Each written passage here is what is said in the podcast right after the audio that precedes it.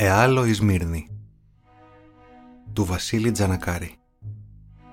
Εκδόσεις Μετέχμιο. Διαβάζει ο Δημήτρης Γεωργιάδης. Ένα όνειρο που κάηκε. Το Πανεπιστήμιο της Σμύρνης. Τον Φεβρουάριο του χίλια εννιακόσια είκοσι δύο είναι σχεδόν έτοιμο ή να δεχθεί εντός του τρέχοντος έτους τους πρώτους φοιτητάς το επιβλητικό οικοδόμημα του Ιωνικού Πανεπιστημίου ή και Πετζόγλιου, όπως το ήξεραν οι περισσότεροι Σμυρνοί. Έγραφαν οι κυβερνητικές εφημερίδες. Ενώ σχέδια καταστρώνονται και διασκέψεις οργανούνται δια την τύχη της Σμύρνης, ενώ την ασφάλειά της φρουρεί ακλόνητος εις το μέτωπον ο ελληνικός στρατός, το εκπολιτιστικών έργων της Ελλάδος εις την πρωτεύουσαν της Ιωνίας συνεχίζεται. Δεν υπολείπεται προς συμπλήρωση του Σμυρνέικου Πανεπιστημίου παρά μόνον η εσωτερική διακόσμηση των αιθουσών του. Το πρόγραμμα λειτουργίας του καταρτίζεται ήδη υπό του οργανωτού του καθηγητού κυρίου Καραθεοδωρή. Θα συνδυάζει δε την κλασική μόρφωση προς το πρακτικόν πνεύμα και θα είναι το πρώτον του είδους του καθόλην την Ανατολήν, αληθές μνημείων μιας ελληνικής εργασίας υπέρ της προόδου της Ιωνίας.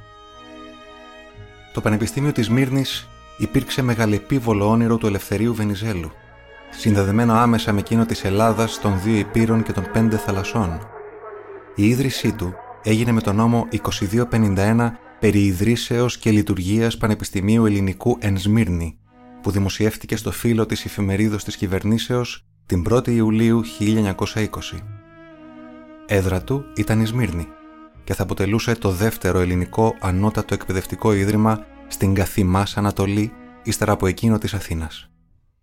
Για τη στέγασή του παραχωρήθηκε ένα μεγάλο κτίριο στο λόφο Μπαχρή Μπαμπά, στις δυτικές υπόρειες του χαμηλού ορεινού όγκου Πάγου, που επρόκειτο να φιλοξενήσει μια ανώτερη τουρκική σχολή και μια δημόσια βιβλιοθήκη.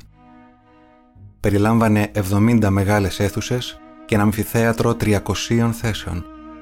Όταν οι Έλληνες αποβιβάστηκαν στη Σμύρνη, η ανέγερση του κτηρίου δεν είχε ολοκληρωθεί, έργο που ανέλαβε η ελληνική διοίκηση με συνολικό κόστος εκατόν δέκα χιλιάδες τουρκικές λίρες. Το όνειρο της ίδρυσης Πανεπιστημίου στη Σμύρνη, ο Βενιζέλος το είχε συζητήσει με τον πλέον αρμόδιο, τον καθηγητή Κωνσταντίνο Καραθεοδωρή, ειδικευμένο στα μαθηματικά της δημιουργίας των συμπάντων. Ο Καραθεοδωρή υπήρξε ένα πραγματικό καμάρι της επιστήμης των μαθηματικών.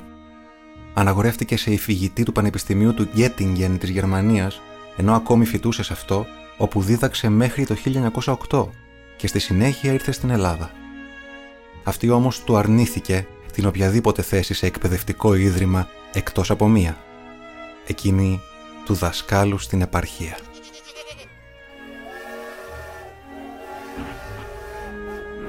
Βαθύτατα απογοητευμένος, ο Καραθεοδωρή επέστρεψε στο Ανόβερο, όπου του δόθηκε η θέση καθηγητής στο εκεί Πολυτεχνείο, θέση που ποτέ κανένας Έλληνας δεν είχε πάρει μέχρι τότε. Και θα χρειαστεί να περάσουν τρία ολόκληρα χρόνια για να μεταμεληθούν οι της πατρίδας του και να τον καλέσουν να διδάξει στη Φυσικομαθηματική Σχολή του Πανεπιστημίου της Αθήνας. Ο Καραθεοδωρή θα δεχτεί, χωρίς όμως να απεμπολίσει την έδρα του στο Πανεπιστήμιο του Γκέτιγκεν, την οποία κατήχε από το χίλια εννιακόσια δεκαοκτώ, όπου στις τρεις Ιουλίου χίλια εννιακόσια δεκαεννιά ανακηρύχθηκε μέλος της Προσικής Ακαδημίας Επιστημών. Την ίδια μέρα, ο μεγαλύτερος Γερμανός θεωρητικός της κβαντικής φυσικής, ο Μαξ Πλάνκ, όπως γράφει ο Γεώργιος Χατζικοσταντίνου, τον υποδέχεται με ένα λόγο τέτοιου μεγάλου κύρους, που ακόμη και σήμερα αποτελεί τεκμήριο στη συλλογή «Λόγοι προσωπικότητων της Προσικής Ακαδημίας Επιστημών». Ο Έλληνας καθηγητής ήταν τώρα μία από τις μεγαλύτερες προσωπικότητες της επιστήμης των μαθηματικών όχι μόνο στην Ευρώπη, αλλά σε όλο τον κόσμο. Και αυτόν επέλεξε ο Ελευθέριος Βενιζέλος για να κάνει πραγματικότητα το όνειρο της δημιουργίας Πανεπιστημίου στη Σμύρνη. Ο Καραθεοδωρή, παρόλη την ενασχόλησή του με τα ευρωπαϊκά πανεπιστήμια, στο βάθος είχε παραμείνει ένας Ελληναράς, από αυτούς που αναζητούσε και χρειαζόταν ο Βενιζέλος. Τον χρειαζόταν τώρα που ο ελληνικός στρατός είχε απελευθερώσει τη Σμύρνη και αυτός ετοιμαζόταν να μετατρέψει την πρωτεύουσα της Ιωνίας σε πραγματικό λίκνο του ελληνικού πολιτισμού που θα έκανε τους Ευρωπαίους να τρίβουν τα μάτια τους. Ο Βενιζέλος, γράφει ο καθηγητής Αθανάσιος Χρήστου, υποστήριζε με όλες του τις δυνάμεις την πολιτική προσέγγιση των άλλων εθνοτήτων. Γι' αυτό και διατήρησε την υφιστάμενη δομή της τουρκικής διοίκησης. Πίστευε ότι ο συντονισμός ελληνικών και τουρκικών υπηρεσιών θα έβαζε τα θεμέλια μιας διεθνούς διοίκησης, που θα αντανακλούσε την πληθυσμιακή σύνθεση της περιφέρειας της Μύρνης, που τώρα ελεγχόταν από την ελληνική διοίκηση. Στο πλαίσιο αυτής της προσέγγισης εντάσσονταν και η ανάπτυξη και εμβάθυνση των υφισταμένων εκπαιδευτικών θεσμών της ελληνικής ομογένειας στον μικρασιατικό χώρο, με αποκορύφωμα την ίδρυση του Ιωνικού Πανεπιστημίου και, ναυαρχίδα του, τον καθηγητή Κωνσταντίνο Καραθεοδωρή. Η συνάντηση που είχαν οι δύο άνδρες στο Παρίσι ήταν εγκάρδια και ιδιαίτερα επικοδομητική, με αποτέλεσμα, σε πολύ λίγες μέρες, ο Βενιζέλος να κρατάει στα χέρια του την πρόταση του Έλληνα καθηγητή. Τη διαβάζει και νιώθει δάκρυα να ανεβαίνουν στα μάτια του. Είναι μια πρόταση γεμάτη φως και μεγαλείο που, έτσι και γινόταν πραγματικότητα, οι Ευρωπαίοι θα αναγκάζονταν να πάρουν πίσω όλα όσα καταλόγιζαν σε βάρος της χώρας μας, ύστερα από εκείνα τα ατυχή επεισόδια της Δευτέρας Μαΐου του χίλια εννιακόσια δεκαεννιά. Διαβάζει για ίδρυση σχολής ανατολικών γλωσσών και ανατολικού πολιτισμού, από όπου θα αποφυτούσαν δάσκαλοι για όλη τη Μικρά Ασία με γνώσεις της ελληνικής, της τουρκικής, της αραβικής, της περσικής, της αρμενικής και της εβραϊκής. Για γεωπονική και σχολή φυσικών επιστημών, από όπου μέσα από προγράμματα, έρευνες, μελέτες και ένα πρότυπο πειραματικό πιλωτικό αγρόκτημα στο Τεπέκιοϊ, που θα χρησίμευε για εργαστήριο της σχολής, θα έβγαιναν πολιτικοί μηχανικοί, μηχανολόγοι, αρχιτέκτονες, ηλεκτρολόγοι, χημικοί, γεωλόγοι, βοτανολόγοι, ζωολόγοι. Διαβάζει και συγκινείται από τις προτάσεις για ίδρυση εμπορικής σχολής, για ίδρυση σχολής χωροσταθμών και εργοδηγών, ανώτερου μουσουλμανικού ιεροδιδασκαλίου, ίδρυσης σχολής δημοσίων υπαλλήλων, βιβλιοθήκης.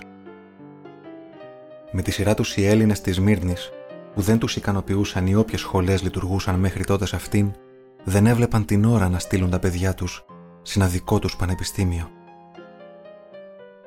Ο κόσμος προχωρούσε, πήγαινε μπροστά, οι ανακαλύψεις διαδέχονταν η μία την άλλη και η Σμυρνή, μέσα από τα ταξίδια και την πολυπολιτισμικότητα της πόλης, ήξεραν πολύ καλά την αξία των πανεπιστημιακών σπουδών. Αυτή η δυνατότητα μπορούσε τώρα να γίνει μια χειροπιαστή πραγματικότητα και έπρεπε όχι μόνο να μην τη χάσουν, αλλά και να την εκμεταλλευτούν όσο καλύτερα γινόταν. Μέσα στα δύο πρώτα χρόνια για το Πανεπιστήμιο θα δοθούν επτακόσιες χιλιάδες μάρκα από μέρους της ελληνικής κυβέρνησης, διακόσιες χιλιάδες από την Αρμοστία και πεντακόσιες χιλιάδες από το Υπουργείο Εξωτερικών. Χωριά άλλα μικρότερα ποσά που καλύφθηκαν από μυστικά κονδύλια της Αρμοστίας και του αρμόδιου ελληνικού Υπουργείου. Γιατί πρέπει να πούμε πως ο Βενιζέλος, σε αυτή τη μεγαλεπίβολη προσπάθειά του, εκτός από τον Κωνσταντίνο Καραθεοδωρή, είχε συνήγορο και συμπαραστάτη του και τον Στεργιάδη, που κυριολεκτικά έδειχνε, και έτσι ήταν, να καίγεται για την αποπεράτωση του κτηρίου του Πανεπιστημίου, ιδιαίτερα της βιβλιοθήκης του. Την οργάνωση της βιβλιοθήκης αυτής είχε αναλάβει ένας ειδικός της Εθνικής Βιβλιοθήκης του Βερολίνου, ο δόκτορ Αουσέρερ, που τον γνώριζε και τον εκτιμούσε ιδιαίτερα ο Καραθεοδωρή. Και αυτή του την εκτίμηση κατάφερε να την περάσει και στον Στεργιάδη, που με χαρά και ευχαρίστηση υποδέχτηκε τον Γερμανό βιβλιοθηκάριο όταν έφερε τα πρώτα τριάντα έξι τεράστια ξύλινα και καλά σφραγισμένα κυβότια με συγγράμματα ανυπολόγιστης αξίας, επιλεγμένα με προσοχή για να εξυπηρετήσουν όσο το δυνατόν καλύτερα το σκοπό για τον οποίο αγοράστηκαν. Για να προσθεθεί σε αυτά μια σειρά από σπάνια και ξεχωριστά βιβλία που αναφέρονταν στην ιστορία των πόλεων και των περιοχών της Μικράς Ασίας. Όσο για το διδακτικό προσωπικό, η επιλογή ήταν εξίσου εκλεκτική.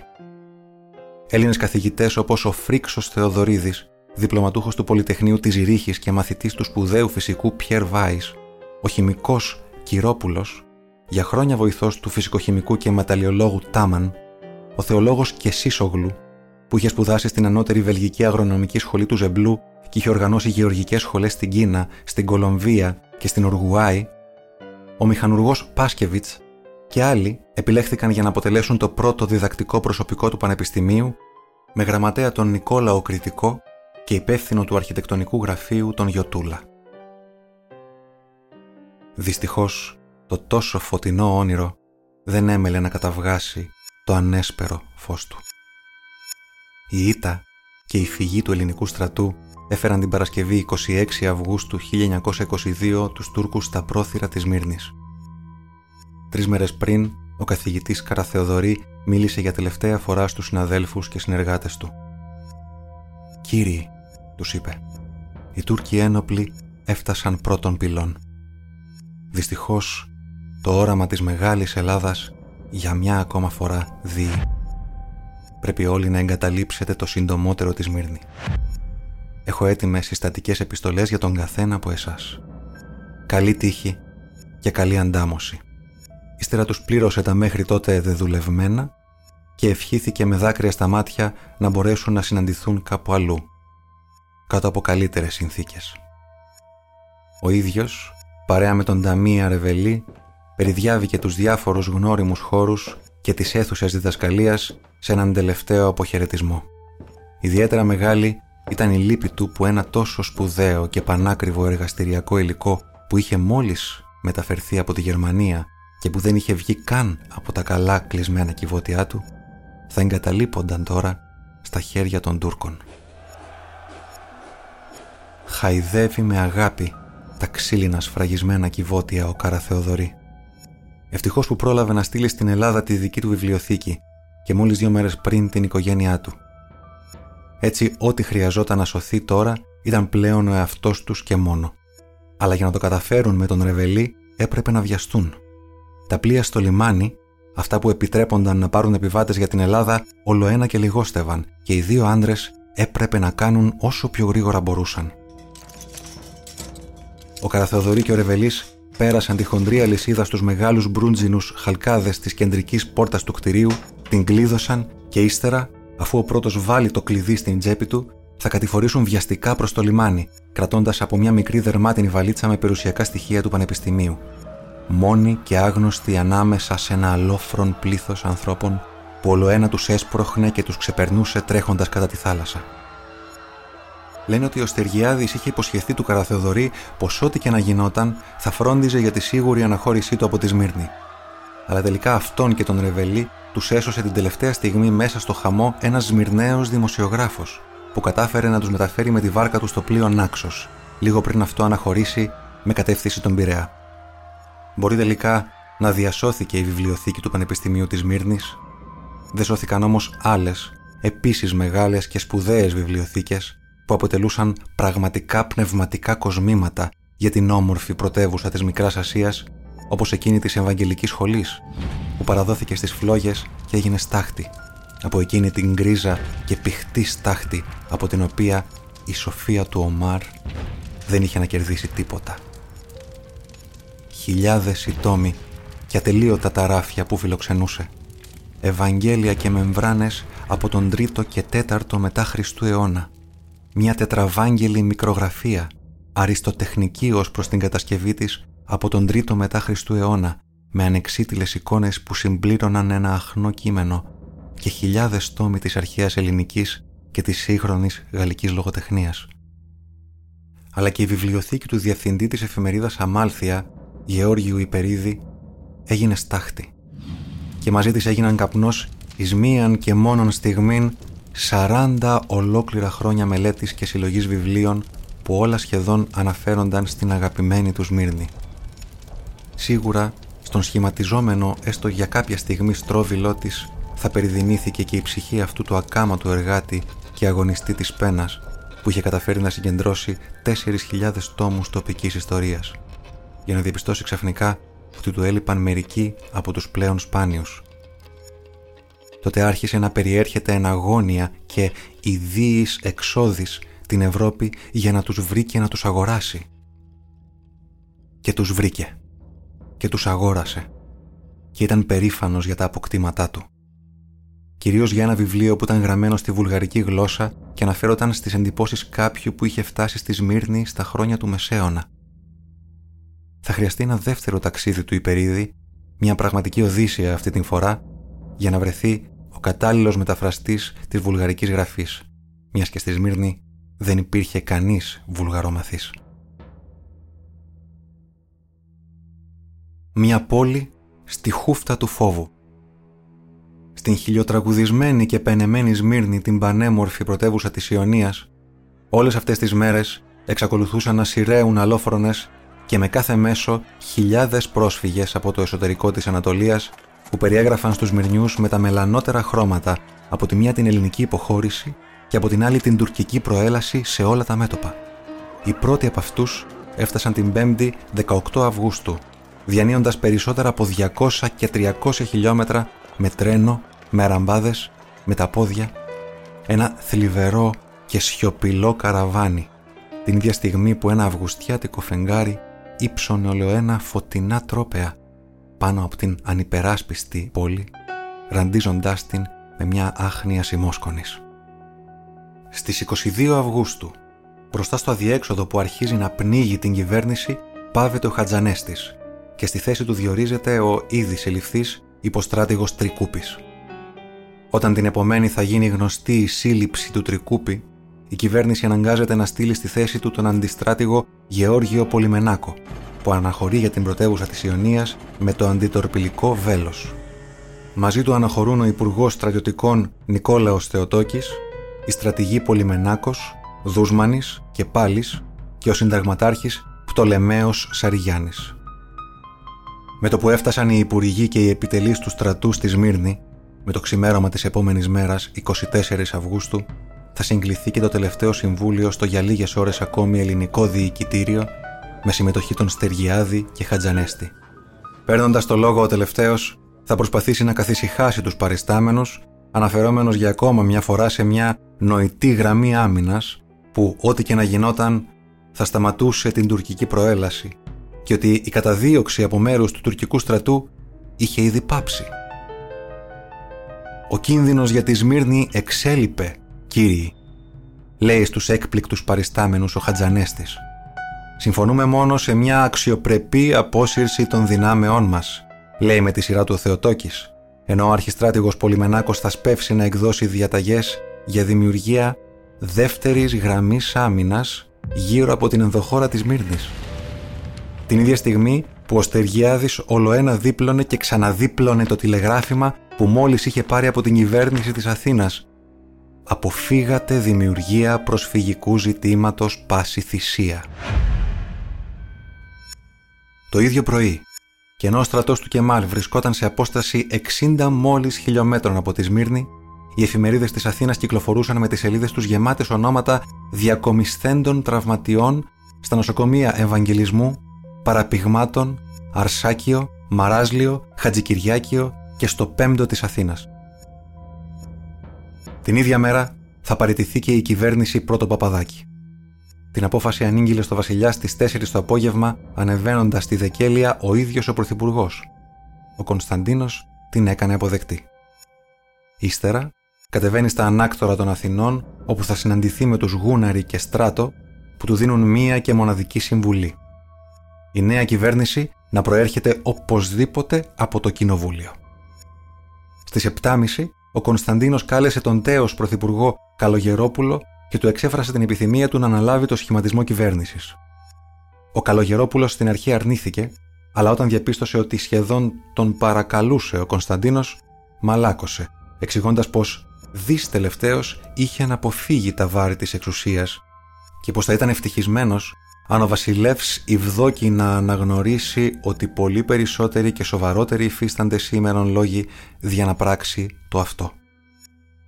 Μέσα σε βαριά και ασήκωτη ατμόσφαιρα ανακοινώθηκε η παραίτηση της κυβέρνησης Πρώτο Παπαδάκη και η ανάληψη της νέας ηγεσίας από τον Καλογερόπουλο με την εξήγηση ότι αυτή οφειλόταν στην εξέγερση της κοινής γνώμης, ενταθήσεις μετά την αναγγελθήσαν αιχμαλωσίαν των δύο σωματαρχών. Το βράδυ, και ενώ στο θέατρο Αλάμπρα οι θεατές τα χειροκροτούσαν το κορίτσι της γειτονιάς, σε εκείνο της Κιβέλης το χαρέμι, στο Κοτοπούλι της Ταχτοπούτα και στο Πανελλήνιον τον Αρλεκίνο, ο Θεοτόκης, που συνέχιζε να βρίσκεται στη Σμύρνη, άρχιζε από εκεί μια πολύωρη τηλεγραφική επικοινωνία με την Αθήνα, που κράτησε δύο ώρες.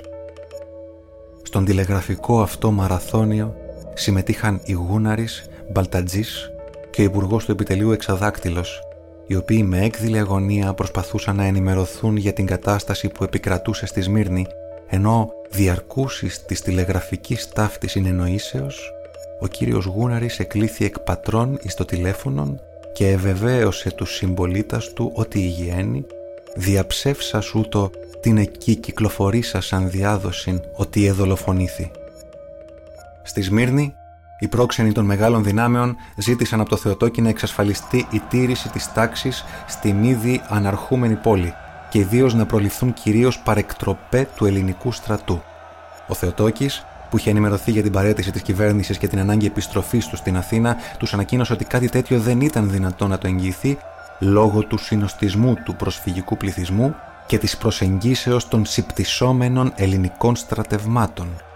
Πολύ περισσότερο δε, αυτό θα ήταν αδύνατον εάν εκδηλώνονταν εχθρικές διαθέσεις από μέρους του ντόπιου μουσουλμανικού πληθυσμού. Αργά το βράδυ της ίδιας μέρας, οι ελληνικές αρχές της Σμύρνης θα παραδώσουν την πόλη στις αντίστοιχες προξενικές των μεγάλων δυνάμεων. Ψυχροί και κατάφορτοι με τα ξόμπλια των στρατιωτικών τους διακριτικών, οι αντιπρόσωποι των συμμάχων ανέβηκαν ένας-ένας τα μαρμάρινα σκαλιά του διοικητηρίου για να παραλάβουν τα διαπιστευτήρια της παράδοσης.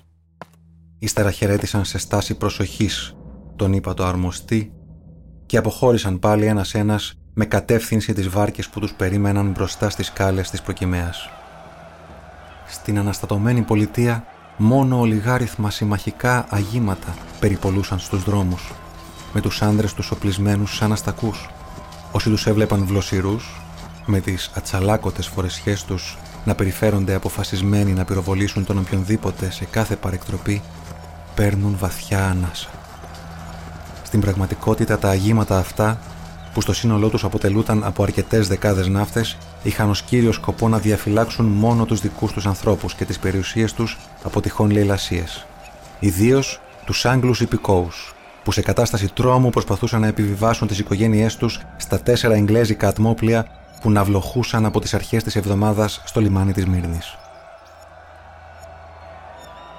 Εν τω μεταξύ, και όσο προχωρούσαν οι ώρες, ο πανικός στο κατάφωτο διοικητήριο όλο ένα έπαιρνε τη μορφή ιστερίας. Οι ελληνικές αρχές είχαν δώσει εντολές στους γραμματείς να μαζέψουν και να συσκευάσουν τα αρχεία. Ύστερα ο ύπατος αρμοστής θα αποσυρθεί στο σπίτι του για να ετοιμάσει τις βαλίτσες του, για το περιεχόμενο των οποίων τόσα και τόσα θα υποθούν και θα γραφτούν στο μέλλον.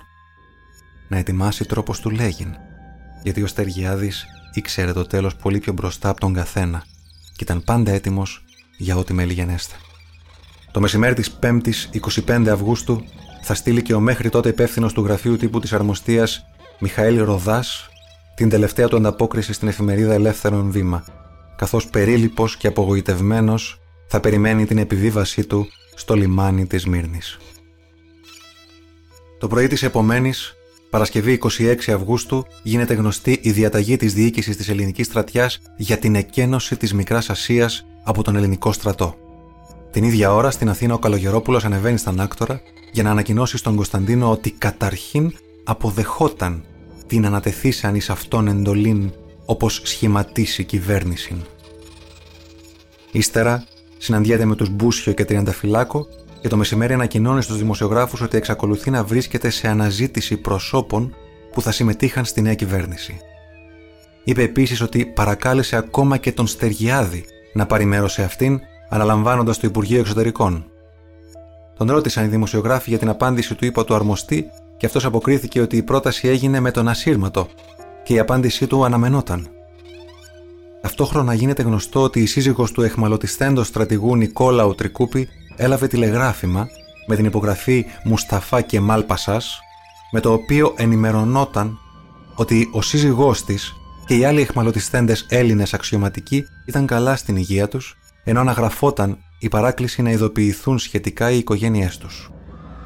Την ίδια μέρα, καθώς γινόταν ευρύτερα γνωστό ότι από το διοικητήριο είχε ήδη κατέβει η ελληνική σημαία και στη θέση της ανέμιζε η ημισέλληνος, η Σμύρνη παρουσίαζε την όψη πόλης που οι κάτοικοί της βρισκόταν σε κατάσταση αλοφροσύνης. Οι δρόμοι, τα στενά, οι πλατείες, όλη η απέραντη προκυμαία της είχαν πλημμυρίσει από ένα τρομοκρατημένο πλήθος. Οι Έλληνες στρατιώτες που περνούσαν ακατάπαυστα από αυτή με κατεύθυνση τη θάλασσα του Τσεσμέ επέτειναν τη φρίκη και τον δρόμο με ειδήσεις για αγριότητες του εχθρού και καμιά προσπάθεια αναχαιτησής του. Μερικοί θυμήθηκαν την πρόταση του Παπούλα, που άλλοι τη θεωρούσαν μεγαλοφυή και άλλοι την είχαν απορρίψει άρδιν και με θυμηδία. Τι είχε πει μέσα στην όλη απογοήτευσή του ο Έλληνας στρατηγός? Είχε πει να οργανωθεί, όσο ήταν καιρός, η ενδοχώρα της Μύρνης από τον ελληνικό στρατό. Και μάλιστα, για να έχει το σχέδιο την απαραίτητη επιτυχία, πρότεινε σε αντιπερισπασμό να αποσταλεί όλος ο ντόπιος τουρκικός πληθυσμός ως πρόσφυγας στον Γκεμάλ για να του δημιουργήσει εσωτερικό πρόβλημα. Αυτό ήταν το σχέδιο του Παπούλα. Παράτολμο, αλλά αμφίβολο, εάν και κατά πόσο θα έφερνε αποτέλεσμα. Και φυσικά δεν έγινε αποδεκτό ούτε από τον Στεργιάδη, ούτε από την κυβέρνηση της Αθήνας. Μερικοί θα σκεφτούν την πρότασή του τώρα που είναι πλέον αργά. Τώρα που η απόγνωση του πληθυσμού άγγιζε τα όρια της τρέλας. Πολλοί δεν άντεχαν όλη αυτή την πίεση της αγωνίας και του απόλυτου φόβου και τις επόμενες ώρες θα νιώσουν τα λεπτά τυχώματα του μυαλού τους να δονούνται επικίνδυνα, να πηγαίνουν πέρα δόθε, να σπάζουν, να καταραίουν και τότε αρχίζουν να συμβαίνουν σκηνές που μόνο η αποκάλυψη μπορούσε να δημιουργήσει. Με ανθρώπους να πέφτουν απελπισμένοι στη θάλασσα, άλλους να αυτοκτονούν, να επιδιώκουν με κάθε τρόπο το θάνατο και με το πλήθος, κυριευμένο από αλλοφροσύνη, να εκλιπαρεί για σωτηρία με όποιο μέσο και τίμημα. Αδιάφορα παρέμεναν μέχρι και την προηγούμενη μέρα τα ελληνικά πλοία που ναυλοχούσαν στο λιμάνι της Μύρνης, στην Πούντα. Τώρα, με εντολή της κυβέρνησης της Αθήνας που εκπροσωπούσε ο Στεργιάδης, ετοιμάζονταν να σηκώσουν άγκυρες, να απομακρυνθούν από την προκυμαία, να αποφύγουν να παραλάβουν τον πληθυσμό. Ο ύπατος αρμοστής ήταν ανένδοτος σε κάθε προσπάθεια αναχώρησης των ανθρώπων. Ανάλγητες ήταν οι διαταγές και οι οδηγίες που είχε πάρει από την Αθήνα. Να μην φύγει κανείς. Μερικοί νόμιζαν ότι κάτι γνώριζε. Κάποιο μυστικό κατήχε που δεν το ήξεραν εκείνοι για να έχει τέτοια συμπεριφορά. Και έπαιρναν θάρρος ακόμα και από αυτήν. Αλλά αυτή ήταν και η άποψη του Μητροπολίτη Χρυσόστομου, που σε κάθε ευκαιρία δεν δίσταζε να λέει πάλι και πάλι «Όσοι από εσάς θέλουν να φύγουν, ας το κάνουν», είπε σε μια από τις τελευταίες του συναντήσεις με τη Δημογεροντία. «Εδώ θα γίνει μεγάλο κακό, αλλά να ξέρετε ότι ακόμα μεγαλύτερο κακό θα ήταν αν φεύγαμε όλοι και αφήναμε μόνοι και ανήμποροι την πατρίδα να τη διαφεντεύει ο Τούρκος». Όσο για εκείνον, α, εκείνος θα έμενε. Η μεγάλη αγρύπνια και η τραγική νύχτα της Παρασκευής εκράτησε όλα τα βλέμματα άγρυπνα εις το ύπαιθρον με την προσδοκία του αγνώστου. Εις τα κλαφθυρίσματα των παιδιών έως τις ιστερικές κραυγές των κορασίδων, η Σμύρνη έψαλε τον ακάθιστον ύμνον της φρικαλέας τύχης της. Κώστας Αθάνατος. Το βράδυ της Παρασκευής είκοσι έξι Αυγούστου, κάτω από ένα τεράστιο αυγουστιάτικο φεγγάρι που βρισκόταν στο μεσουράνημά του, άρχιζε η μεγάλη αγρύπνια της Μύρνης. Κανείς από τους κατοίκους της δεν έλεγε να κλείσει μάτι. Έλληνες και Αρμένιδες, όσοι είχαν καταφέρει να αναχωρήσουν ή τέλος πάντων να κατέβουν στην παραλία προς αναζήτηση κάποιου πλεούμενου, ετοίμαζαν όπως όπως τα τελευταία πράγματα που θα έπαιρναν μαζί τους. Άλλοι προσπαθούσαν να κρύψουν κοσμήματα ή λύρες στις φόδρες των ρούχων, στα ισόρουχα, σε κρυφές τσέπες, μέσα από τα καπέλα τους, επιλέγοντας ολοένα και πιο απίθανα μέρη. Όσα από τα πολύτιμα σκεύη, ενθυμήματα, κοιμήλια δεν μπορούσαν να τα πάρουν μαζί τους, τα κατέβαζαν στα πηγάδια, ύστερα έκοβαν τα σχοινιά και τα βύθιζαν στο νερό ή έσκαβαν σε μέρος που το σημάδευαν καλά στη μνήμη τους, κάτω από τις σκάλες, στις άκρες από τις αυλές, σε σκοτεινά υπόγεια, κρύπτες, κάτω από τα κεραμίδια της στέγης ή κάτω από τα πατώματα. Τα τύλιγαν σε πετσέτες του ψωμιού, τα τοποθετούσαν μέσα σε ξύλινα ή σιδερένια κουτιά που άντεχαν την υγρασία και τη μούχλα και τα καταχώνιαζαν όσο καλύτερα μπορούσαν με την ελπίδα ότι θα τα ξανάβρισκαν άθικτα και δικά τους όταν με το καλό ξαναγύριζαν. Τα υπόλοιπα που δεν μπορούσαν ούτε να τα κρύψουν ούτε να τα πάρουν μαζί τους τα αποχαιρετούσαν όπως τα αποχαιρετούσαν συγγενείς, φίλους αγαπημένους, συντρόφους, με αγάπη. Σχεδόν με πάθος, πολλές φορές κλαίγοντας.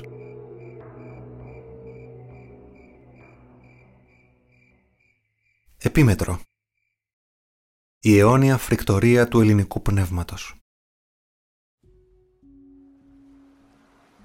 Το χάραμα της τέταρτη Δεκεμβρίου χίλια εννιακόσια είκοσι τρία, ένα ελληνικό ατμόπλιο, το Αρχιπέλαγος, μπήκε στο λιμάνι της κατεστραμμένης Μύρνης με τη γαλανόλευκη να κυματίζει στον ιστό.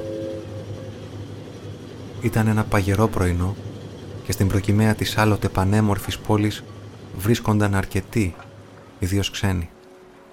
Το Αρχιπέλαγος ερχόταν να παραλάβει μια ακόμη φουρνιά αιχμαλώτων, από εκείνους που είχε συμπεριλάβει η συμφωνία της ανταλλαγής εδώ και μερικούς μήνες. Μόνο που αυτή τη φορά η απόφαση του πλοιάρχου ήταν ρητή. Δεν μπαίνω στο λιμάνι χωρίς την ελληνική σημαία. Μέχρι τότε οι Τούρκοι, με απόφαση της στρατιωτικής διοίκησης, δεν επέτρεπαν την ελληνική σημαία στα ατμόπλια που παραλάμβαναν τους αιχμαλώτους. Έπρεπε να μπαίνουν και να βγαίνουν από το λιμάνι της Μύρνης, αφού προηγουμένως την υπέστελαν. Αυτή τη φορά όμως ο πλοίαρχος ήταν επίμονος. Περισσότερο από ένα χρόνο είχε να κυματίσει η γαλανόλευκη στη Σμύρνη, από εκείνο το ζωφερό απόγευμα της εικοστής έκτης Αυγούστου, που κατέβηκε από τον ιστό της στο μέχρι τότε ελληνικό διοικητήριο. Και να που ένα ελληνικό πλοίο έμπαινε στο λιμάνι της άλλοτε Γκιαούρις Μύρ, περήφανο, με τη σημαία στην κορυφή του πιο ψηλού ιστού του. Φαίνεται πως και οι Τούρκοι, μετά την υπογραφή της συνθήκης της Λοζάνης και τις αποφάσεις ανταλλαγής των πληθυσμών των αιχμαλώτων και των ομήρων, είχαν βάλει νερό στο κρασί τους. Επέτρεψε λοιπόν ο φρούραρχος της Μύρνης, Σουρεγιά Μπέι, στην είσοδό του και μάλιστα έσπευσε να χαιρετήσει εγκάρδια τον Έλληνα πλοίαρχο, να του μεταφέρει και τους χαιρετισμούς του Τούρκου νομάρχη. Ανέβηκε και η Επιτροπή Ανταλλαγής, που απαρτιζόταν από τον Τζάκουιθ, διευθυντή της Νίαρης Τριλίφ, και άλλους Αμερικανούς. Τα είπαν με τους εκπροσώπους της ελληνικής κυβέρνησης, έγιναν οι συνεννοήσεις για το πόσους και ποιους και άρχισε η παραλαβή τους από το Αρχιπέλαγος. Σε όλο το μήκος της προκυμαίας του θρυλικού και, και πίσω από αυτό, η Σμύρνη κοιτόταν σε ερείπια. Οι Τούρκοι είχαν μαζέψει ό,τι έφραζε τους άδειους δρόμους της, είχαν ανατινάξει ό,τι ήταν επικίνδυνα ετοιμόρροπο, είχαν καθαρίσει τα ανοίγματα και τις πλατείες και τώρα, ιδιαίτερα θλιβερό, πρόβαλε το σοκατεμένο κορμί της, γεμάτο πληγές και αποστήματα. Η Σμύρνη ήταν μια πόλη φάντασμα, μια νεκρή πολιτεία, κρύα και άψυχη.